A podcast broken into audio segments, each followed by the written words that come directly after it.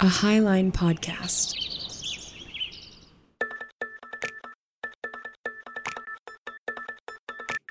This is Ravel, a roundtable show about the complexity of faith in the age of information. My name's Josh. I'm Steven. And I'm Emily. We each grew up in different parts of American Christianity, and we still keep thinking about how to take it seriously, even as we leave some beliefs behind. We think theology should be an exploratory dialogue, so our hope is that this podcast will encourage growth, both for individuals and communities. We don't have all the answers, but we're here to sort out as much as we can over a drink or two. Join us as we ravel out our faith in a complex world, pulling on one thread at a time, seeking meaning at the end of it all. Thanks for listening. Well, hello, my friends. Hi, Hi. What, what are you guys drinking this week? I'm back on that Red Lodge Ales Hefeweizen in my my favorite glass. I'm loving it. I'm kicked back in the new studio. Oh, yeah, we're officially all armchair theologians this week. Fair. Yes. We are. I'm not at a desk anymore for recording. This feels very good. Congratulations, sir. Welcome to the club. Emily, what are you drinking? I'm drinking your classic H2O, good old water, out of a hydro flask. Is drinking water making you more planetary these days because you're uh, so far along? Stop. Yes. Stop. It is. It is. Don't talk to my friend Emily like that. I, hey, I will take that description any day. It beats being called chunky. That was not a fun description. Wow. I am Uh, not for chunk- anyone new, Emily is pregnant. yes. Like And third trimester chunky. pregnant at this point. Yes. Today, I am drinking the Kilt Lifter Scotch Ale from Pike Place Brewing, and I'm also drinking a. What a delightful. Isn't that a great name? And I'm also drinking a green juice to like balance out the healthness. I guess. Well, now, so this is a serious question. I'm ready. Here's a here's a serious question. When you drink beer, lager, ale, whatever, do you like your glasses chilled? Yes. Oh, absolutely Yeah, yes. Usually, Mm-hmm. Mm-hmm. I keep Good. my glass I keep my beer glasses in the freezer for that very reason. Oh, amen. Yes. Absolutely. It's the only correct way that is really smart. to do it. Uh, we have a couple things this week. Uh, first of all, shout out to Adriana, our newest patron, who actually, I'm so sorry, Adriana. I meant to shout you out like two weeks ago, and then I didn't write it down. Um, Uh, so hello, we're so uh, we're so glad to have you supporting us. Thank you so much for buying our drinks this week. Yes, Shout thank out. you. Um, didn't we have another announcement? Oh yeah. Um, we have come up with an idea here. Uh, we have a new Patreon goal. When we reach, which we are almost halfway there, when we reach 20 supporters on our Patreon, we are going to do a Bible study. So, if uh, anyone wants to vote that way towards something like that, if you'd like to join something like that, feel free to support us on Patreon. But Steven, uh, this week, I'm curious where your mind is at theologically. Like, what have you been thinking about? What has been on your mind? I know that we've like touched on a couple topics here and there that we've like, like kind of brushed aside for later. So I kind of wanted to see like which, what thing you kind of want to circle back to. Oh. How is it with your soul? How is it with my soul? Honestly, the Bible study idea we have for the for Ravel now is kind of one of those things that's sitting on me. Like I feel like I need to get back to reading this text in a community and read it in such a way that's not you know, I'm not trying to do theology or like really try to define what God is and what I believe about God. Rather, I want to get back into a community that can read the read the scripture and read the text as a way to identify like places for our own spiritual development or I guess personal application is a good way to say that. Mm. Like Mm-hmm. I've been thinking about like I've been experiencing a lack of that relationship to the Bible lately, which to be honest was has been a relationship. It was like that's the way I started reading the Bible, and only in the last four or five years, um, which sounds like a long time, but to me it doesn't feel like a long time. Like it's, you know, my paradigm of of Scripture has changed, and I think I may have accidentally thrown out the idea of using it for spiritual development in the process. So I'm thinking about that. I'm also thinking about I, I'm recording in the new studio in the new house that my wife and I just bought, and I'm also thinking about the concept of a Christian's responsibility for nonviolence and Ooh. like and home defense. Oh, okay. Mm, Oh, that mhm. not gonna lie, that sounds like a really interesting topic to me. Okay. We should yeah, talk it about does. Okay, I'm into it. Okay, so tell me more about that. Like, what what has gotten you thinking about that more lately? Is it just the process of buying a house and like having your own property? Um, have you been reading anything? What what what else is informing the way you're thinking about this? So this whole thread in my mind started a few years ago when I read Preston Sprinkle's book called Fight. The subtitle is A Christian's View of Nonviolence. And he makes some pretty compelling arguments for as a Christian, we should never turn a gun on another human being. We should never use a weapon designed to kill another person to defend yourself. And he makes a pretty good case for like all out pacifism, almost in like a like an Anabaptist strain of Mhm. theology, Mhm. you know, taking that very seriously, taking cues from Jesus disarming Peter in the Garden of Gethsemane, saying like, "No, this is not how we resist," you know, and he heals the person that Peter smacked with a sword. The basic claim there is that in disarming Peter in the Garden of Gethsemane, Jesus disarmed the entire Christian church of any form of violence to achieve their spiritual ends. Mm. or Okay, I've political heard that before, but I don't know like how old that idea comes from. Like where like who kind of conceptualized that? Do you right, think? like Do you know? where did it come from? I don't. I have no idea. because I've heard that multiple times. Yeah, to be honest, I don't know either. I think I've heard it from people like Preston Sprinkle, Greg Boyd, Brian Zahnd. Those are kind of the contemporary Mhm. like pastors and teachers I've heard it from. I don't know how far back that goes, but you know, as far as you know, like the the question is new on my mind because you know purchasing a home is a lot different than signing a 12 month lease to rent, and the very first thing I bought for my home was a fire extinguisher. Like I've never owned my own fire extinguisher, but Thought then you're going to say firearm. no. but then when you move in and you realize like, oh yeah, like my dryer could start a fire by accident and I need to be able Oh, to sure. respond to that. I've always kind of thought of it as like, oh well, the landlord will have a up-to-date fire extinguisher under the sink for me when I move in. And like just thinking about all the things that I haven't had to think about before as a renter versus being a homeowner. And I mm-hmm. don't know why I just never conceptualized as like keeping a firearm as a viable way of defending my home. Maybe it would be worth mentioning that like all of us having grown up in Montana, it's very normal to see people open carrying and people also conceal carry weapons Yeah. all the time Yep. because people Oh, get yeah. permits to do it. right. Oh, yeah. Like I, I think I forget about that sometimes, like how n- normal that was for me because like now I live in Seattle and there is no open carry allowed. And I think concealed carry is a lot more um maybe not harder to get, but I don't think it's as common for people to get. Sure. Sure. And like a couple weeks ago, my boss like pulled me aside for a second and she was like, just so you know, I'm like, I'm not alarmed, but we do have a, a gentleman who is obviously carrying.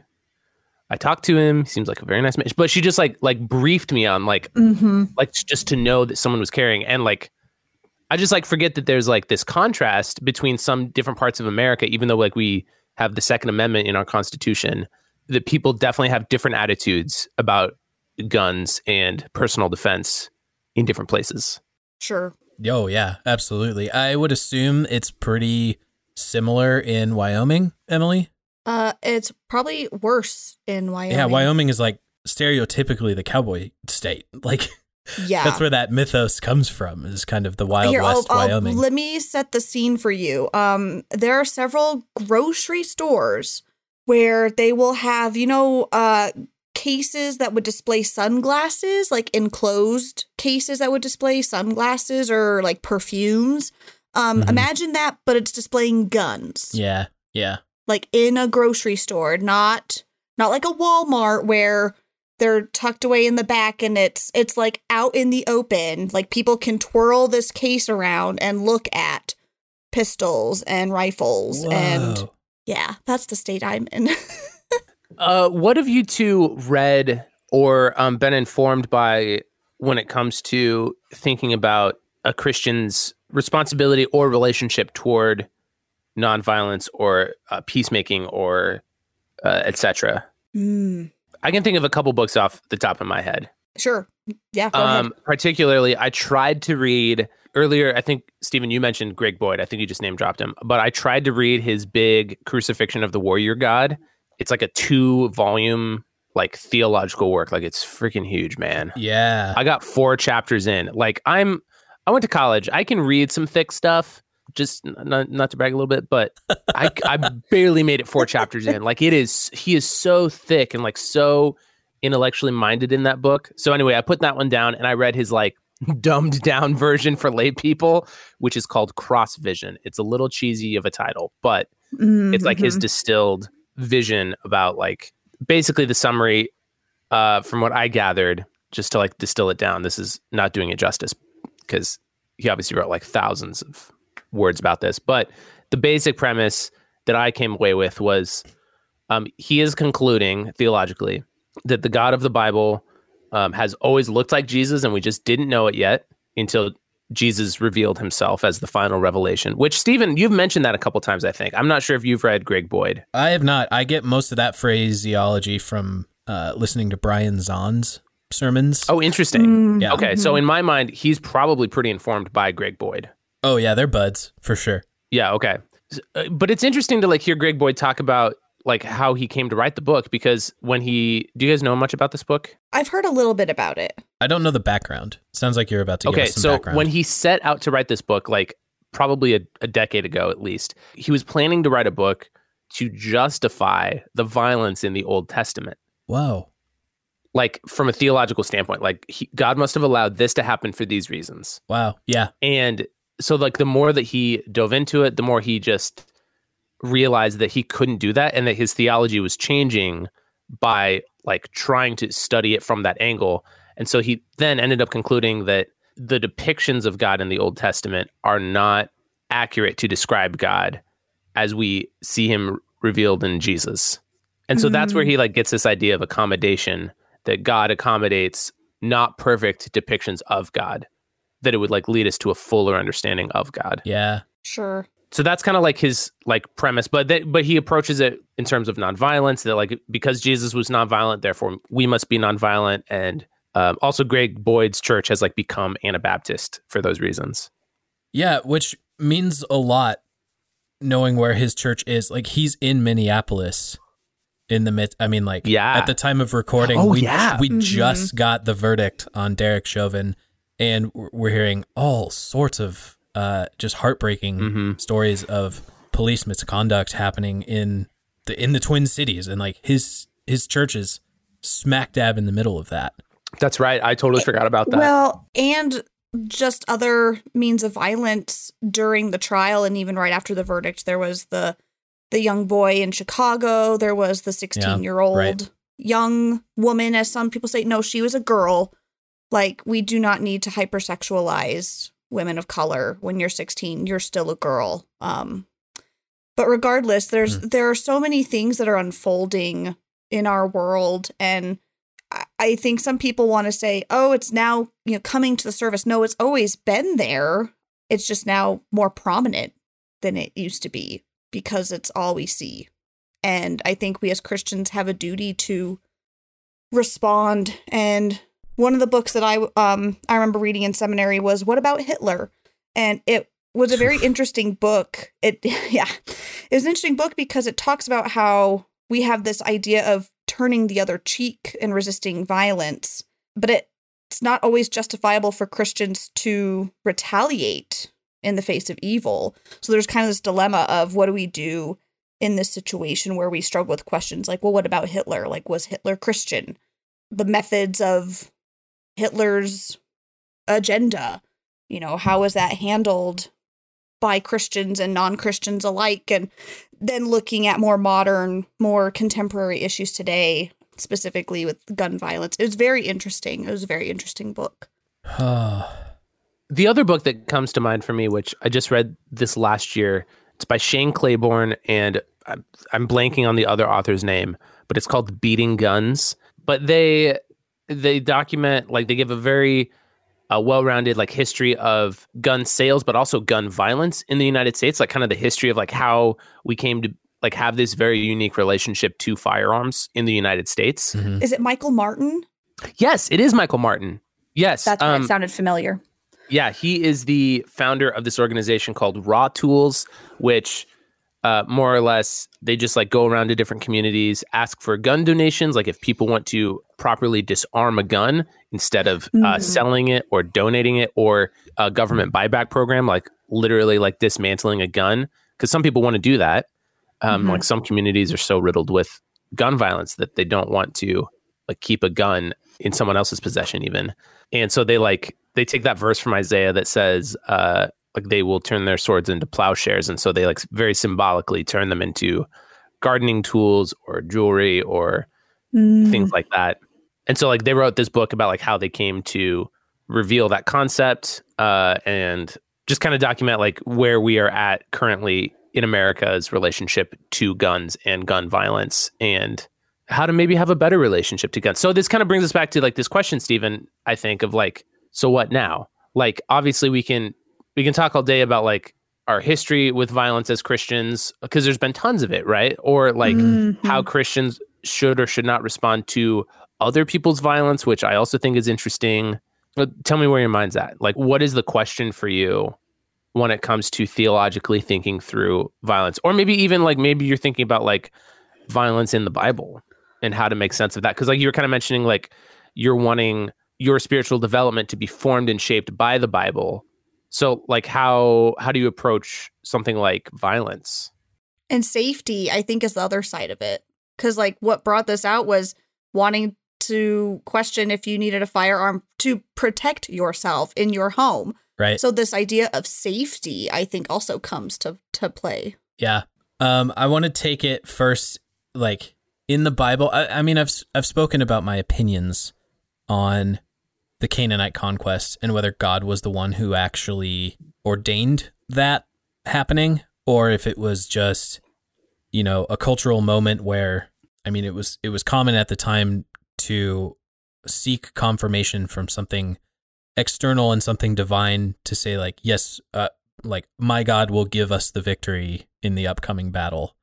And I think the Israelites were probably just being sucked into that um, way of thinking as they were wandering the the wilderness for their 40 years. Like they were finally liberated from Egypt, but the further uh, into the wilderness they got, the more they forgot about what how radical it was to be released from an empire like Egypt, and now all of a sudden they're coming in as the conquerors. And you know the story goes that they're destroying the Canaanites in their path. And like they have basically divine permission saying yes you must kill every man woman and child and like eradicate this people group and I've heard I've heard really weird conspiratorial type arguments where it was like the Canaanites were actually like Nephilim or descendants of like fallen angels and that's why God needed to use Israel to do that and like I have no idea what to think about that. I am inclined to think Mm. that's another one of those like we're taking a few weird verses from Genesis 6 and trying to extrude that whole idea into all of human history, which is very gets very problematic. But so as, as as far as the I don't know, the textual argument, I do very consistently come back to Peter's disarming happening in the Garden of Gethsemane and then just the fact that Jesus is like he chooses no like zero retaliation in the face of all his uh all the people who were beating him cramming the crown of thorns on his head you know forcing him to carry his cross like all this like there was no resistance in him whatsoever. And i i just i'm so convinced by that example. Like he throughout his ministry he would always say to find your life is to actually lose it. And like when we pray we pray like it is actually in dying that we are born to eternal life. And i think that become like i'm willing to make that literal in my sense where i'm willing to die to uphold my values of nonviolence. Um kind of my buzzwordy way to have this conversation with my friends because like you pointed out Josh like I am embedded in a Montanan culture that is very second amendment and very gun like open carry concealed carry. When I'm when I'm speaking with family members who think I am being naive or misguided or I don't know, it's kind of a theme that's been coming out on the on my other podcast, the Whiskey Bench lately, where it's like I am way more willing to trust people than I realized before. Like I just I I believe so deep in my core that humanity is good at the base of everything, like within the Imago Dei, that I'm willing to trust more than I am to mistrust. And maybe that's Mm. maybe that could be misguided. But I I take that very seriously when it comes to guns and I always tell my friends and family when this conversation comes up is like if I'm carrying a gun in the home, if I hear someone like break in my front door or break a window or anything, if I'm carrying a gun, that at least doubles the chances that there's a killer in the house. Mm. hmm Right? one of the biggest uh, examples or like thought experiments, I guess, that I feel like really changed my perspective on this was one of Greg Boyd's. Like people ask him all the time. Um, I heard this in one of his Q and A's. Like if someone broke into your home and was holding a gun to your wife's head, wouldn't you want a gun to get out of the situation to Yeah. like, shoot the intruder who's got a gun to your wife's head? Right. And his answer to that has always been, "What if that person is my son?" and I love them both equally. Like if I'm willing to shoot someone else, that means that I'm not seeing them through God's eyes Right. and Yeah. I'm viewing myself as more important than them. Yeah. And that just like broke open that the concept of like acting non-violently in the world as a Christian for me. Mhm. Like that completely Yeah. turned it on its head for me, I think. Well, and I think that's that's that's a really important question because it it helps you break out of the paradigm of like the person breaking into your house could be as scared as you are right now. You know, they're acting in desperation. You know, they're here to steal a TV because they can sell it so they can pay for food or drugs or something. And and even that is probably a stereotypical uh, line of thinking. Like it doesn't have to be food or drugs or whatever, but it's like they're here I- choose to believe that someone who is like breaking and entering isn't necessarily doing it just because they like to watch the world burn in some form of anarchism, you know, but they're here to they're here to achieve some sort of end. And uh, to like I I just choose to believe that they're they're probably also as scared as you are. But yeah, if I'm also like hiding behind the barrel of a gun, that doubles the chances that someone dies here. And I I take so seriously the like I'm pro life in like a really extreme way. If that like I'm not willing to kill someone, I also think abortion is problematic. I think it's very complicated, but overall I think abortion should reduce or go to zero. But I'm pro I'm pro life from, you know, people always talk about pro life from womb to tomb. Like I don't think it's it's part of our call as Christians to take a human life and feel like that's like God has given us permission to do so.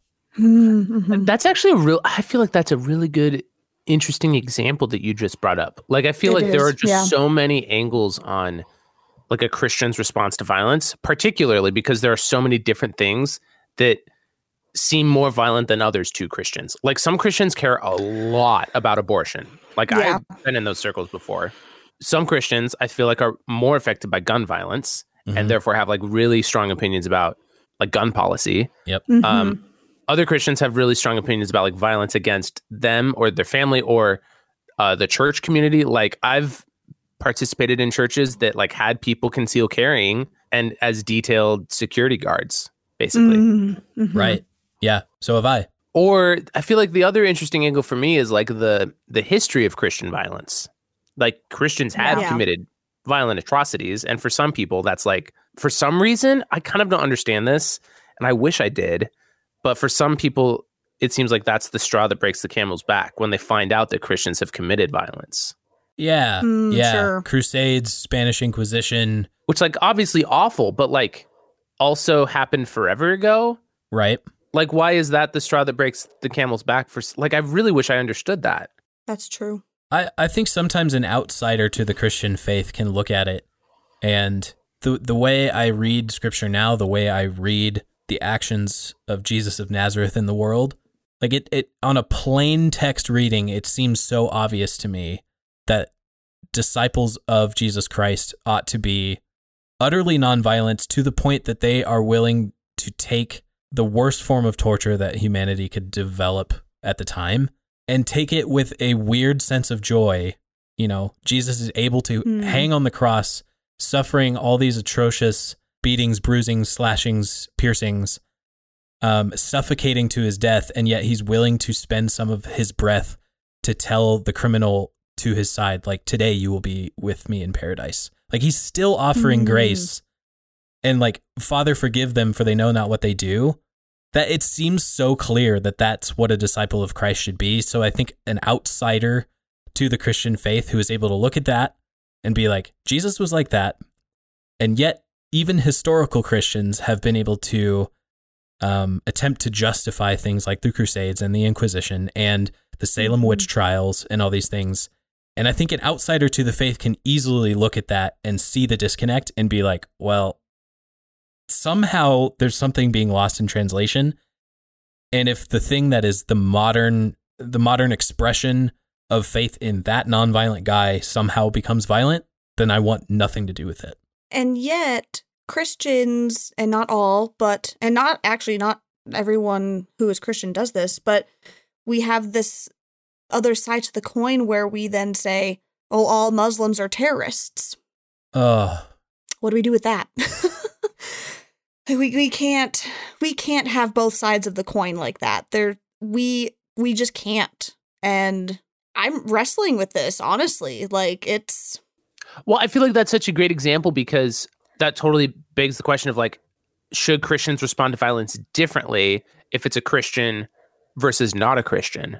Like, you know how the the whole calling people out for their sin thing is like already kind of a controversial conversation within Christianity. Yeah. Like, you right, can't treat a Christian, you, you can't hold a non Christian to the same standard you would hold a Christian Right. in some ways. Like I've heard that argument made before, whether it's I don't know, quote unquote, sexual immorality or lying or bad non godly thoughts. Like, well, we can't expect the non elect to act like the elect, which to be honest, I think you could make a good argument for, regardless of like what type of Christian you are. sure. If we believe that believing in Jesus and following Jesus like actually changes us in the way that we think, then of course not everyone's going to act like that. Like that's counterintuitive. Hmm. So then Mhm. should you treat violence created by non-Christians differently than violence created by Christians? That feels like a non-question to me, if I'm honest. I like Oh, okay. How so? I, well, I don't I don't know why we have to ask the question because either way, I feel like our call as Christians is to respond with nonviolence, respond with love, and respond with that that type of subversive. You know, like it it took Jesus breathing his last and saying it is finished for uh, the Roman soldier at the the foot of the cross to say like, "What have we done? This was wrong." But it only took Jesus like accepting it to the very end. Had he fought back in any way, Jesus would have appeared as any other criminal being hung on a cross at the time, like just feeling like he was uh, improperly condemned or raging against the dying of the light, as it were. Um, Counterpoint: Jesus disarmed Peter and did not disarm the Romans. correct. Okay. Jesus But- made a point to disarm his followers, particularly Yeah. without but, pointing the finger at the Mm. Romans, saying you should not be violent. He didn't hold his disciples and uh, like the oppressing nation, the occupation, uh, the same way. right. But throughout scripture, a prophet is sent to a specific people group and the people of God to critique the actions of the people of God, right? Like, Totally. So, should Christians only preach nonviolence to ourselves No. rather than the nations? I think maybe the trajectory that Jesus may have been hoping for was that as more peoples of every tribe, tongue, and nation are drawn to himself, more of the world becomes nonviolent as they do so, regardless of whether they are a Roman centurion or an American Marine. Hmm. Because, I, I mean, like, uh, Paul has some pretty compelling language to say, like, as soon as you adopt baptism as the sign of your discipleship in Christ that like you know the the baptism actually is what we talk about being the symbolic representation of us dying to our old self and old self and being raised in the new so if we take that outward sign of the baptism to say I am of a new citizenship like Paul has some pretty compelling language to be like I am first a Christian second a Roman and I will use my Roman citizenship in order to claim my rights to get to Caesar's throne, you know, as he's being accused of all the things he's being accused of, like toward the end of Acts.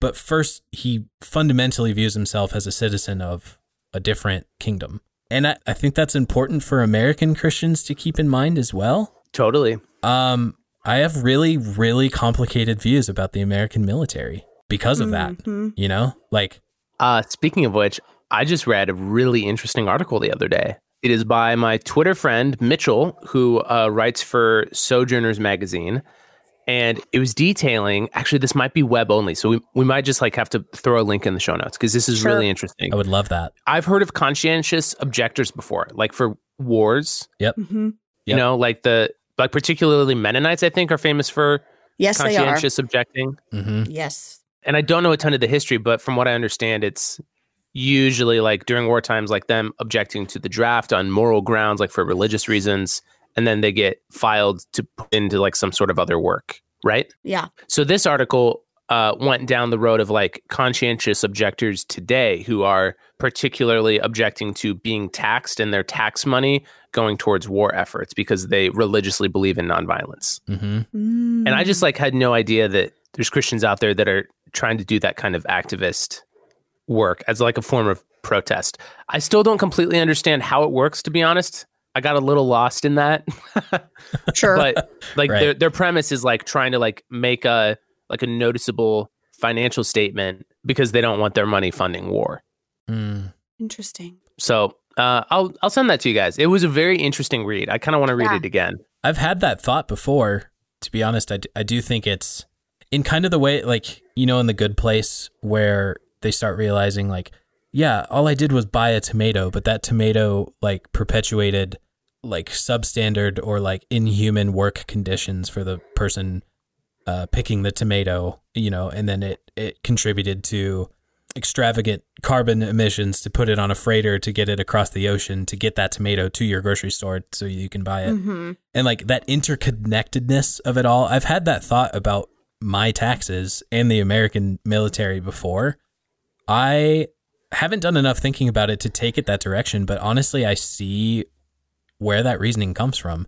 I mean, like the famous Hollywood conscientious objector film was Hacksaw Ridge, you know, the guy Yep. like rescuing all the Marines at the top of that island I don't know this movie actually. it's a it's a good film because it pretty accurately shows like why and how his faith informed the fact that he would not pick up a gun even though he was drafted into World War II or he signed up Huh. for World War II but he would not pick up a gun and it caused a lot of problems and he almost got court-martialed for it because they were like what are you doing here then and he's like I want to be here to help people and he's like he's dragging people out of the battlefield like rescuing so many people off this cliff and it's a great movie in that sense. In another sense, it's like, yeah, it, it's the story of heroism, but the film itself still fetishizes the violence and the wartime actions, you know. But uh, it's a, it's a story that pretty well spells out like why conscientious. Wow, that word is hard, isn't it?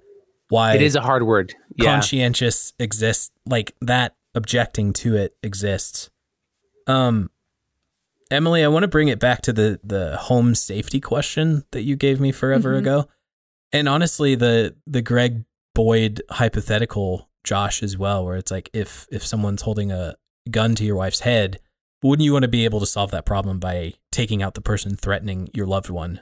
I've i'd never heard that before but i love where greg boyd takes that. Um hmm where I take that though, and because it's a question I get very often, is I don't see any situation de escalating to a point where, like, if I use a gun, first of all, I do not trust my own shot enough to, like, narrowly miss my wife's body while aiming for someone using her as a shield. But also, like, Well, maybe you should. maybe I should train or something. And that's the other thing is like I've shot guns before. I'm comfortable. It's it's not like the presence of a gun in a room makes me uncomfortable. And that I think is something that confuses most people. Is like, wait, you're not afraid of them, but you won't own them either. It's like, yeah, because I don't think a tool specifically designed to kill things is something I should own as a Christian.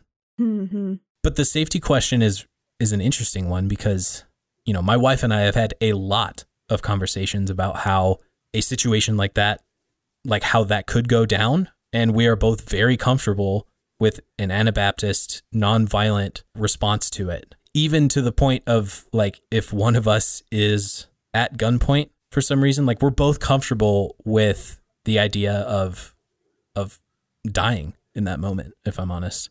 But the question that I always get the the the the one up is like, yeah, but what if it's your kid who can't understand that theological and intellectual argument for why we're being nonviolent in the moment. And to be honest, I don't have an answer for that beyond I have some form of strange, confident faith that God does defend and will take care of us regardless of the outcome of that encounter. Mm. That's the question that makes me the most uncomfortable. Is like, yeah, what if what if your kid is being threatened in that moment? Yeah, it's a hard one. And honestly, I, I think it's really unfortunate that um, some people uh, literally have to face that. I feel like for me, it like just comes back to suffering. Like I totally get why this is such a struggle for Christians to wrestle with across the centuries because it like comes back to the problem of suffering. hmm Yeah. Um, Stephen, you reminded me of this book I read a couple years ago. It was about philosophy and superheroes. I like found it for free on Kindle, and honestly, it like taught me more about philosophy than my college class did. Um, but so it would like use superheroes as like an example to teach some sort of like philosophical concept. And there was the chapter called "Why Doesn't Batman Kill the Joker?" Because the Joker causes way more death than if Batman just killed the Joker. Yeah. Like if he killed the Joker, it'd be done with.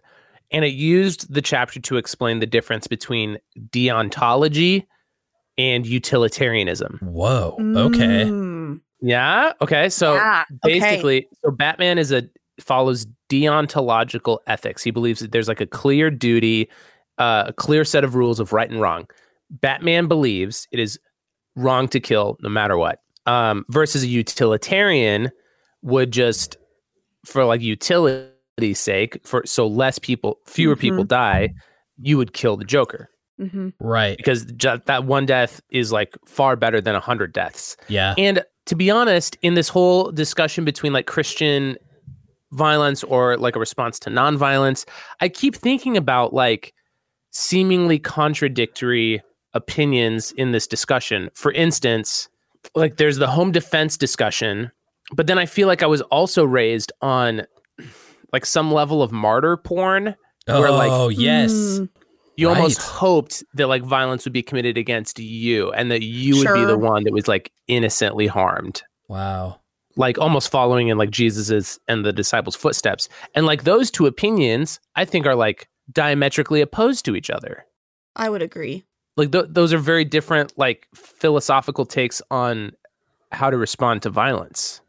And that intrigues me. I'm not really sure where to go with that. I'm not like making a point here, but like it, it kind of just astounds me like how many different types of responses there are to Christian violence or like how to apply being a Christian to inform what we do when there's violence.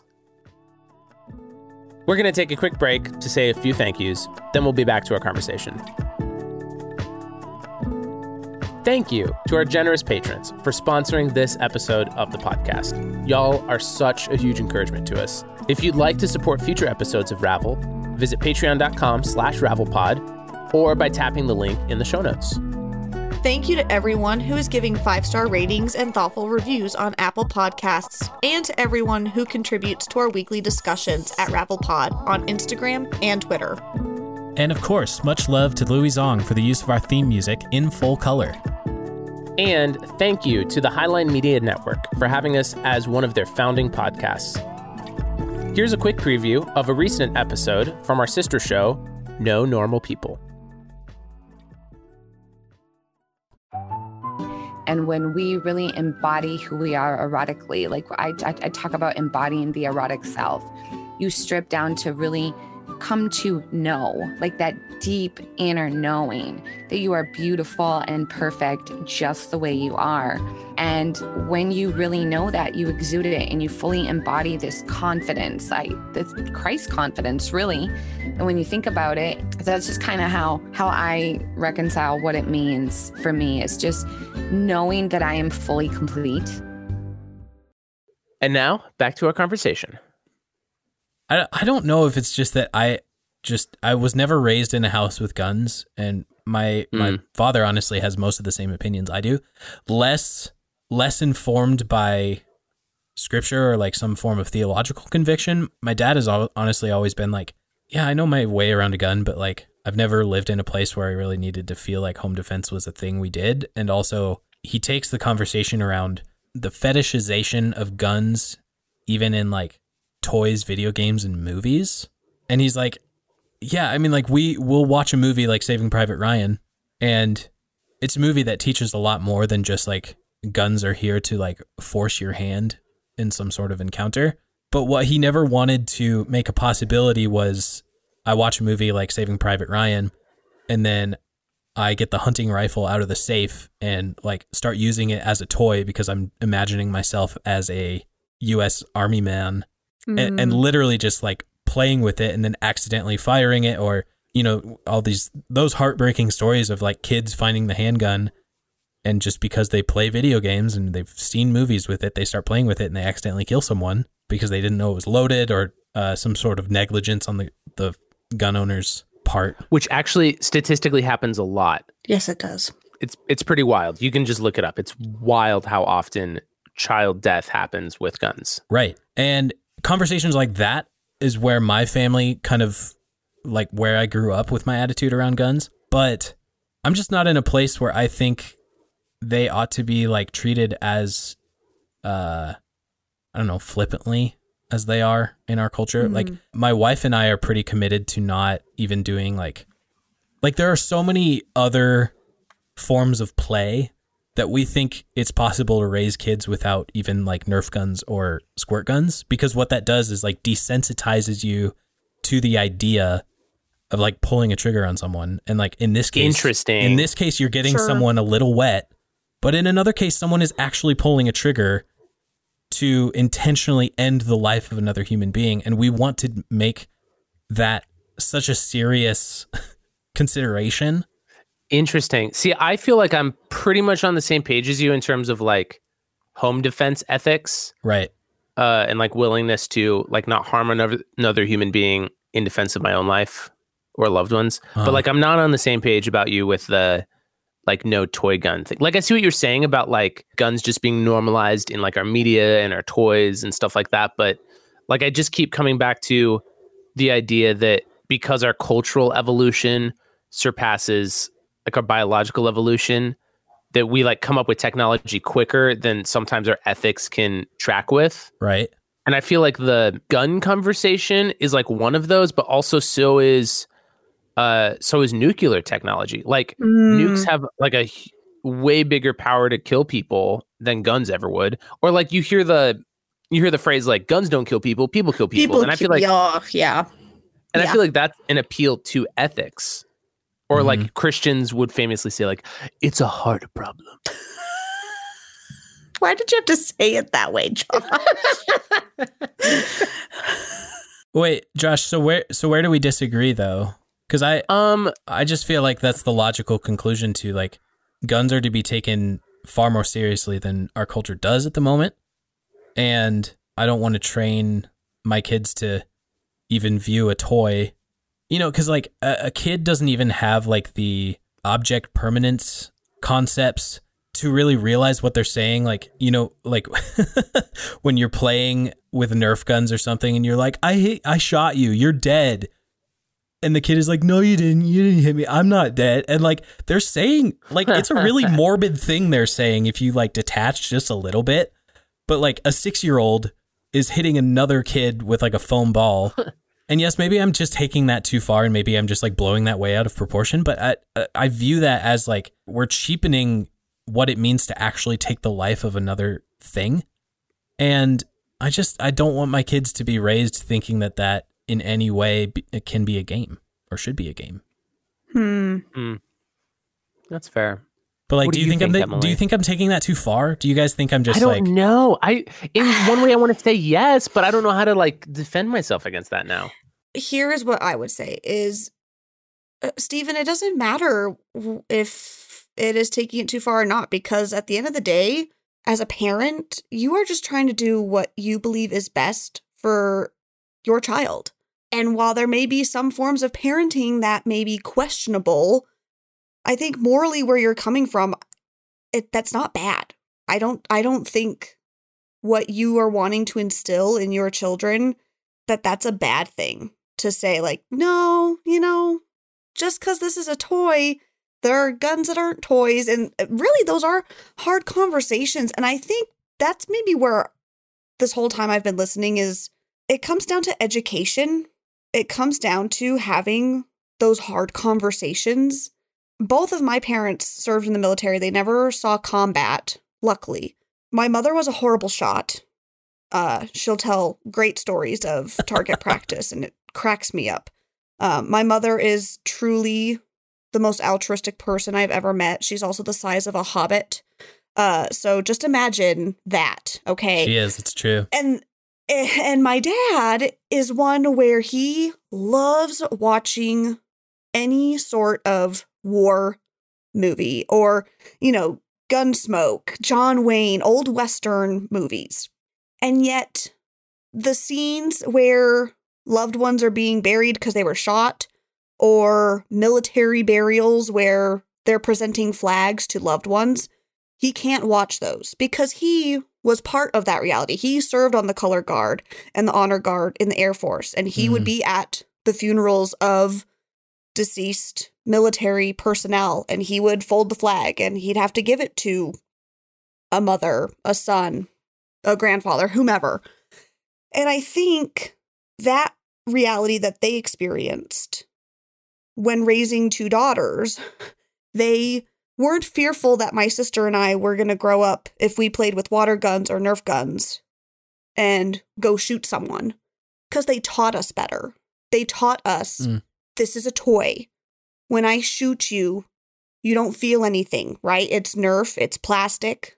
There are things that you shoot that cause harm. There are things that you can shoot that will hurt you. And there was the education piece behind it. You know, my dad had hunting rifles in the house. He would go hunting. He stopped hunting a while ago.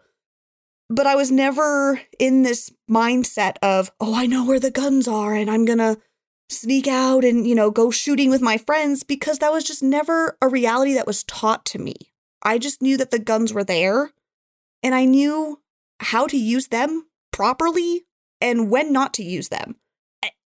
A part of me wants to say it's very clear, you know, it's a very black and white scenario, but it's not always the case. Mm. You know, it's not we we have we have communities where kids are given a gun at young ages and they're told you need to go shoot this guy. You know, we have children soldiers in our world. Mm-hmm. We have people where kids are used to seeing guns lying about throughout their house and yet they still don't touch them.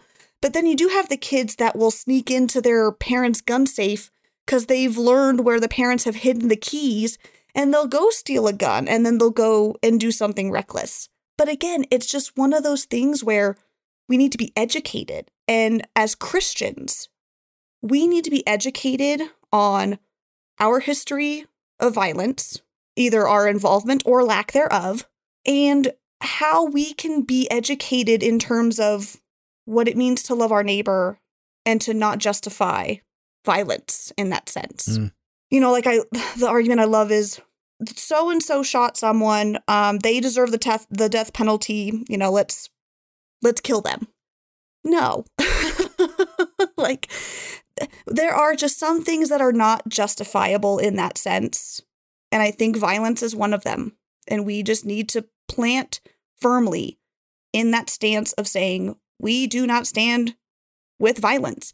And I don't care who's doing it. I don't care if it's Joe Schmo down the street who's an atheist, or if it's sweet little old Mary who's on a psychotic break and is holding her family at gunpoint. Oh, but she attends this church and she's such a sweet old lady. I don't care who you are. You are still a part of this world. You are a part of the human race, and we should not justify or have this means of violence be acceptable for anyone for any reason. Mm. And it really just comes down to education. Like when my daughter is born, if we want to play with squirt guns, cool. But I'm going to make sure that she's aware of the world that we're present in and that there is violence and that there are other forms of violence that don't always involve guns, too. And that's a reality we also have to face. What about the violence that rape, human trafficking, those are violent. And you know, we we have to make a stance on those issues as well. It's interesting to me though that things like you know like rape perpetuated violence or or even like knives or something like that. I, like Yeah. human trafficking. It's interesting to me that the the gun conversation in America gets so uncomfortable, whereas I'm pretty sure most human beings, if not all human beings, would say like, yeah, uh, rape is hundred percent bad all the time, and yet having having like I I just the gun the especially the modern day gun like there's no application for such a tool beyond taking the life of something else. Like certainly you could maim, but who's like a, a small minority of people who own guns are a good enough shot to like let me like non-fatally shoot them in the leg so that they can't run Sure. away, you know, and disarm them that way or whatever. Like And there are other means to maim people. Yes, yes, absolutely. But like I man, I, I really appreciate uh the education conversation. I think that's valuable and I think that's something I need to do more thinking about. At the same time though, I'm really glad you brought up like the mythical figure of John Wayne. Um because I think Mm-hmm. I think John Wayne and like the Western culture that came out in those types of movies, but also just like the cultural movement of like manifest destiny as we move from east to west in our country. Mm. I think the the mythology of like the lone cowboy with a six shooter able to enforce some form of justice that even the local sheriff couldn't pull off.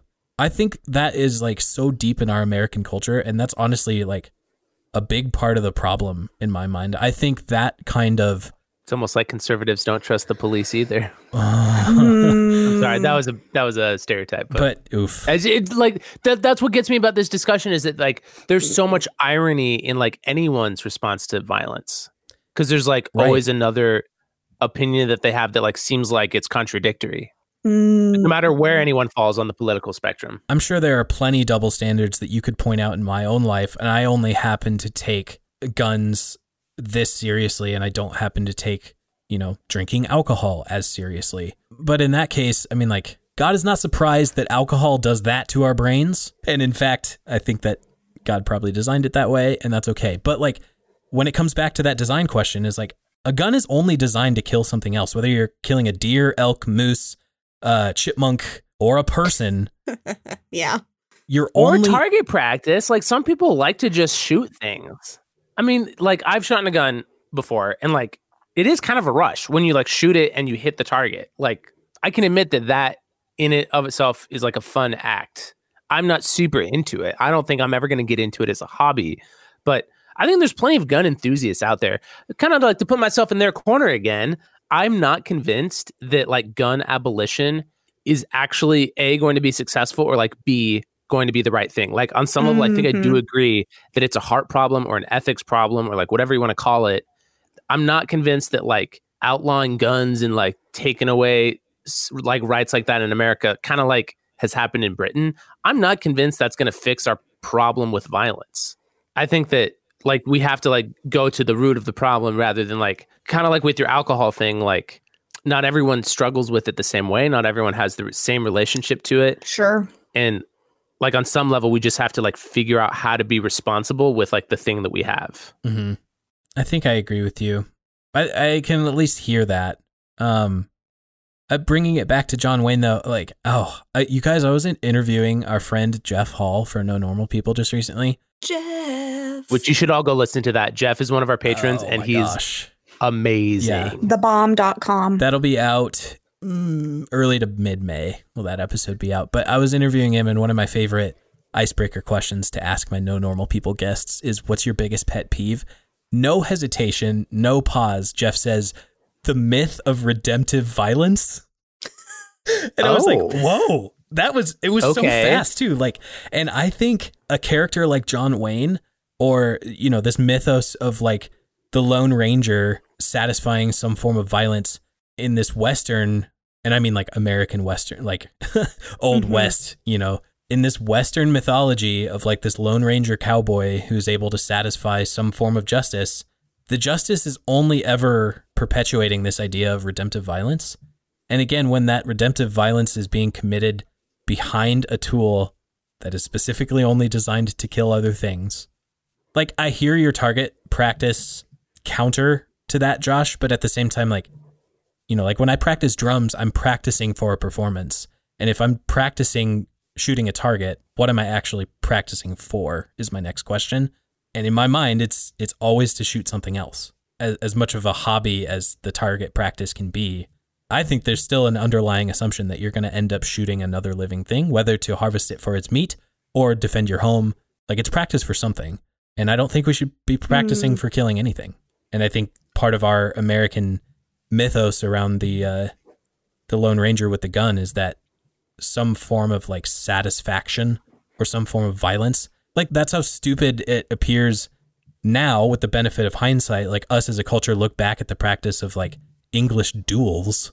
Oh yeah, right, yeah, right? Like you, you can look at Aaron Burr and uh, Alexander Hamilton engaging in this duel because they both are like pissed at each other for some political gain. Someone died at the end of that, and I just I Mm. that should not be the case. Like that's not the way to achieve anything. And even in the in the musical Hamilton, like uh, as as soon as he shoots Hamilton, like the the entire rest of what Burr sings about is like the regret he feels and like how uh, like it caught him by surprise that it hit him that hard that he's like I just took the life of a person I've known for decades. Mhm. Um, This was all the way back in our uh, episode we did on originalism. I actually don't remember what we called that episode. Something. That was forever ago. on the origin of spiritual truth. That's Thanks, what it was. Uh, I posed the question, I believe, like, do you think that because we were vegetarian in the garden, that means that we should be, or vegan, like supposedly? Do you think that that means we should be vegan Thank now? you. That is actually one of the double standards you could point out against me because I Totally.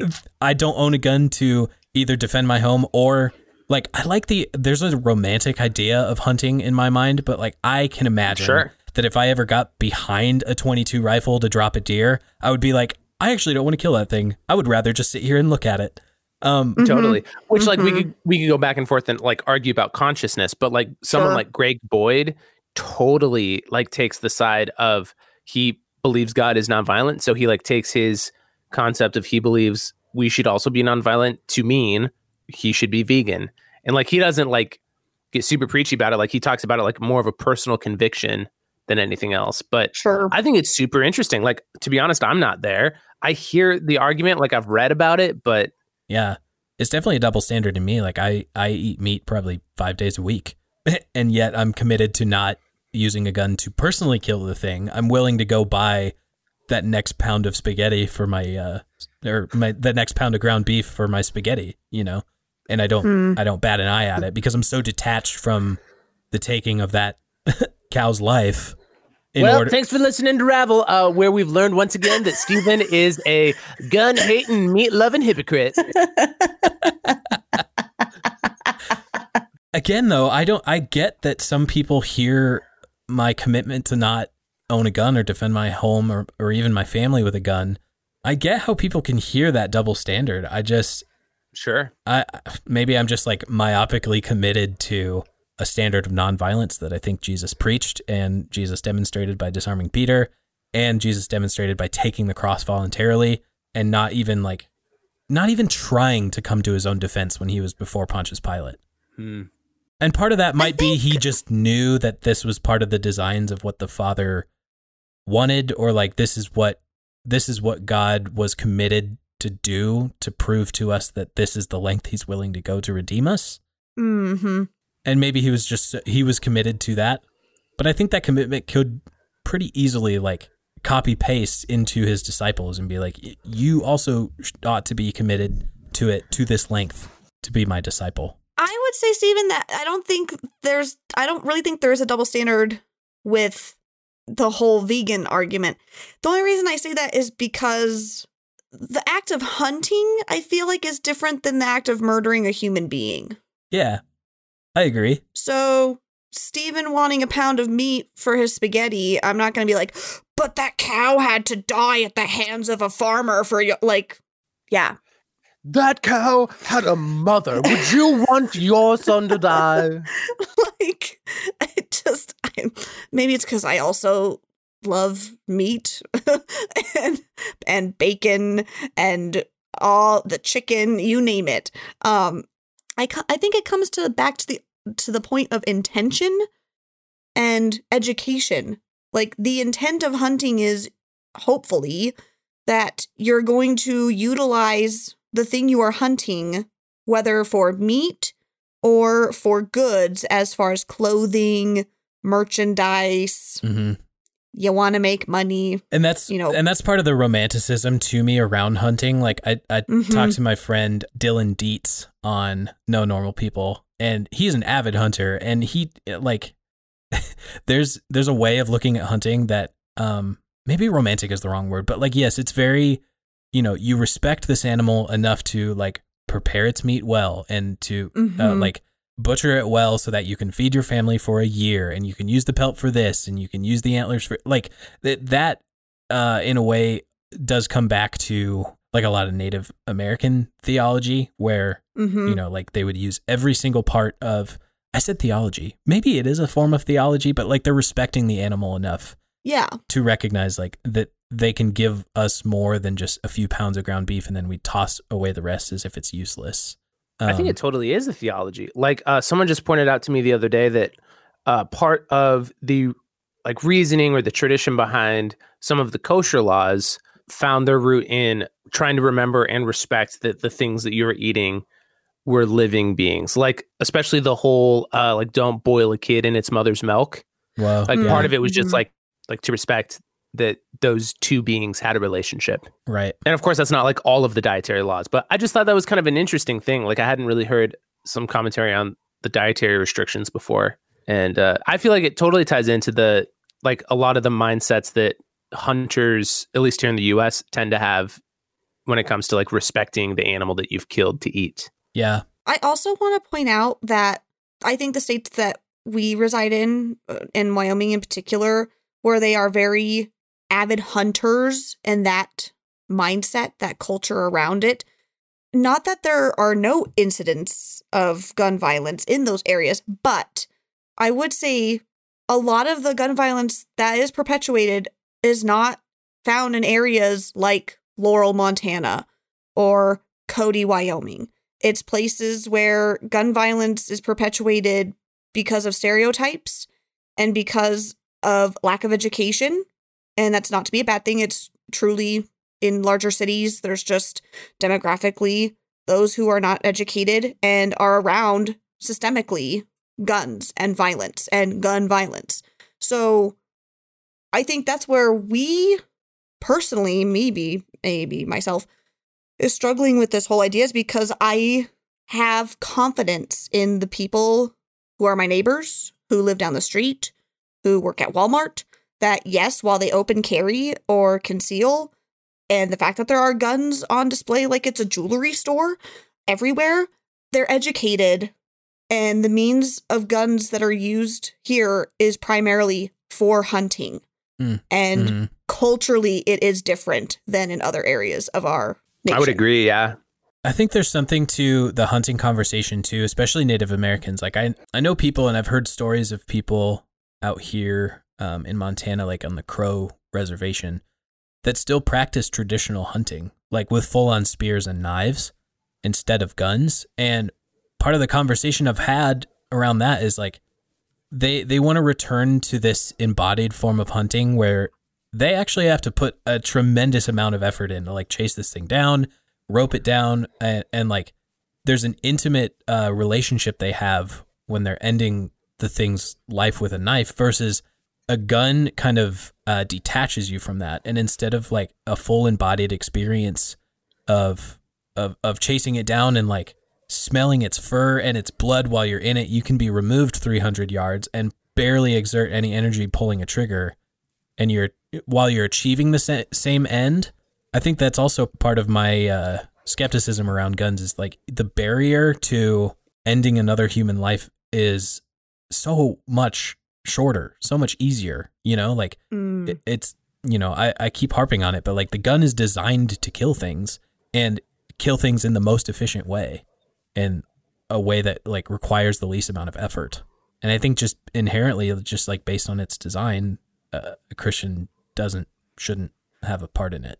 Sorry, I dragged us back there, but No, that's good. That's That's, a- good. Uh, but before we end, because I feel like we should probably wrap up soon, I did want to mention a book, which I think I've mentioned before, even though it's kind of unrelated to the gun discussion.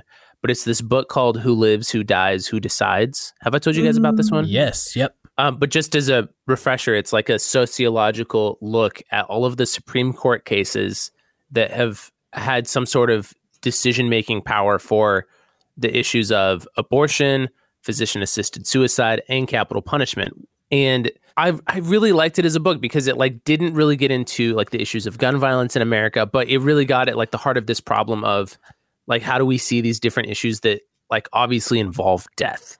Mm. and like how do we view them socially? How do we view them as a nation? And like what has led us to the points that we're at currently? And it's it's a really it's a really thought-provoking book so i i wanted to recommend that before we signed off It's an interesting Emily- question, though. Sorry, I'm gonna keep. oh go ahead I still have thoughts. It's an interesting question, though, especially the who decides part. And yeah that's probably where I'm where I'm the most uh, convicted of not owning a gun myself um, for the use of home defense or anything is because like I feel like who decides like it's been decided for me by who v- who I view Jesus Christ to be. I I don't think I have permission to make that decision afresh by increasing the possibility that I'm the one pulling the trigger on someone in my home. That's why Mhm. that's why I always come back to my buzzwordy phrase where it's like if I'm also carrying a gun that at least doubles the chance there's a killer in the house. And I'm just you know, I, I feel like a broken record at this point, but like I'm just so fundamentally Well, I- against killing right human to human that that decision is made for me. It does it I'm going to open another can of worms because oh i'm so ready open another can of worms at the very end do it I I have no idea what to do with the argument or with the conversation around like an active shooter event Mm. and the argument that the only thing that can stop a bad guy with a gun is a good guy with a gun. Um, i mean what's really interesting about that argument is that like nobody in the negotiation tactics of like the fbi they just have like realized that like those tactics don't actually work in those situations hmm like what really works of course they have snipers still but like they they don't just like try and get the first shot they like empathetically meet whoever the perpetrator is Right. and like try to like de-escalate, De-escalate. Yeah. and I don't think, I d yeah, I don't think me being behind a gun takes me any closer to de-escalating a situation in my living room if someone throws a brick through and like climbs in to steal my TV or whatever. Like, I am, Right. I am not dis- de-escalating anything if I'm also behind the barrel of a gun here, and and that's uh, to bring it back all the way to the book that kicked this whole thought off for me is "Fight" by Preston Sprinkle. Like he he has story after story of someone breaking in during a home invasion, the guy going and meeting him downstairs and being like, "Hey, I recognize they were here. We're probably both scared. Do you mind if I make you a sandwich? Like you can come with me." And like there's this de-escalating moment where they just they're all of a sudden they're literally sharing a table eating a sandwich and talking about like, "So why are you doing this though?" And I I don't want to extrapolate that out and think that every situation will end that way. But I, I think as Christians, our bias should be like act in that sort of empathetic way and don't escalate the situation by uh, doubling the amount of weapons in the room and just remain committed to this nonviolent way of of seeing another human being in their in all their faults and all their fears and maybe even in all their the evils that they are possessed by man but even then it's just not my responsibility to decide who lives and who dies in my own home. Treat each other as uh, more important than yourself right? Right. Emily do you have a thought to end us with? I don't even know like what i like, i don't feel like i have any new takeaways per se but like, i just want to hear from you again I uh I'm reminded of action reflection action and there are moments where the action leads to a reflection um but you never want to be in a similar situation again.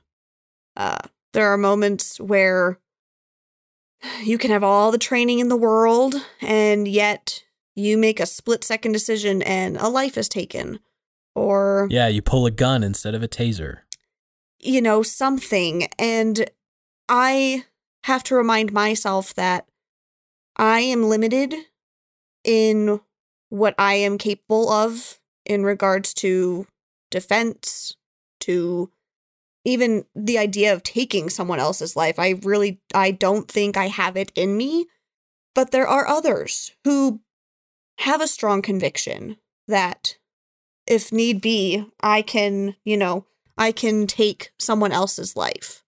It comes down to an individual intention and an individual's willingness to think, reflect, educate, and to be able to say that they're willing to live with the consequences.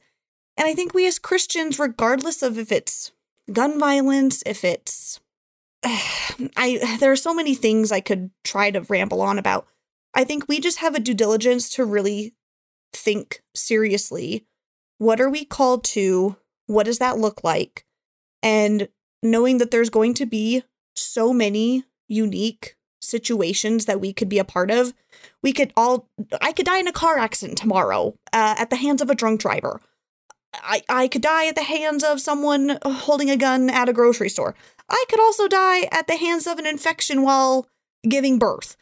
There are so many things that we are limited in the scope of what we can do or what we should not do.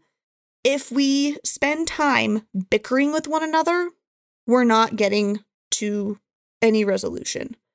And I think that's where gun violence is one, where if we spend so much time bickering about Second Amendment rights, hunting rifles, whatever the case may be, video games, that's not helping anything if you're not willing to actually take the time to educate and to have an understanding of intention. And we're called to be intentional people. We're not called to live life just aimlessly, passively. We have to be present. We have to be engaged. And that means calling out the systems of our world that are not working. And violence is a reality that will be an experience for all people forever. That's just the way human nature is. So, what can we do about that? What can we do to actively be present to resolving violence, to resolving hatred, to resolving misinformation, miseducation?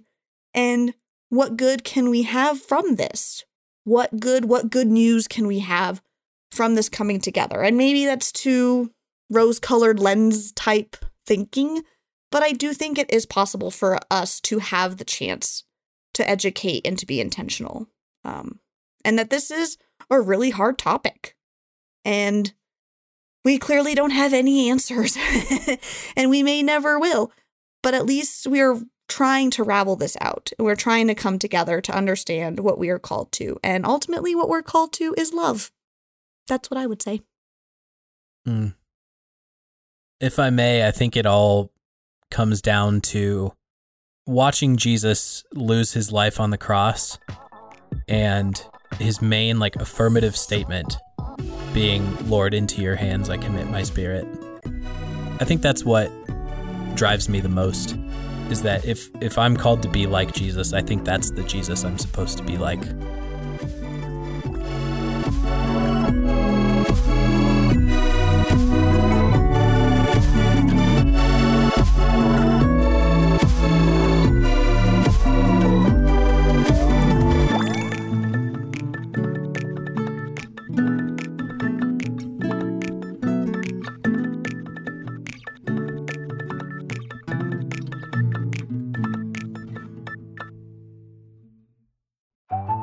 Hello, and welcome to No Normal People. I'm Steven. And I'm Dixie Lee. The internet didn't need another podcast interviewing the same famous authors, artists, and thought leaders. Dixie, my friend Bailey educated me about a word called sonder, and this is the realization that any stranger or passerby you see has a life equally complex, deep, and vibrant as your own. So join us every Tuesday as we talk to the normal people in our lives and hopefully inspire sonder in yours. No normal people. It's like Humans of New York, but a podcast and in Montana. Highline Media Network. Normal people in normal places.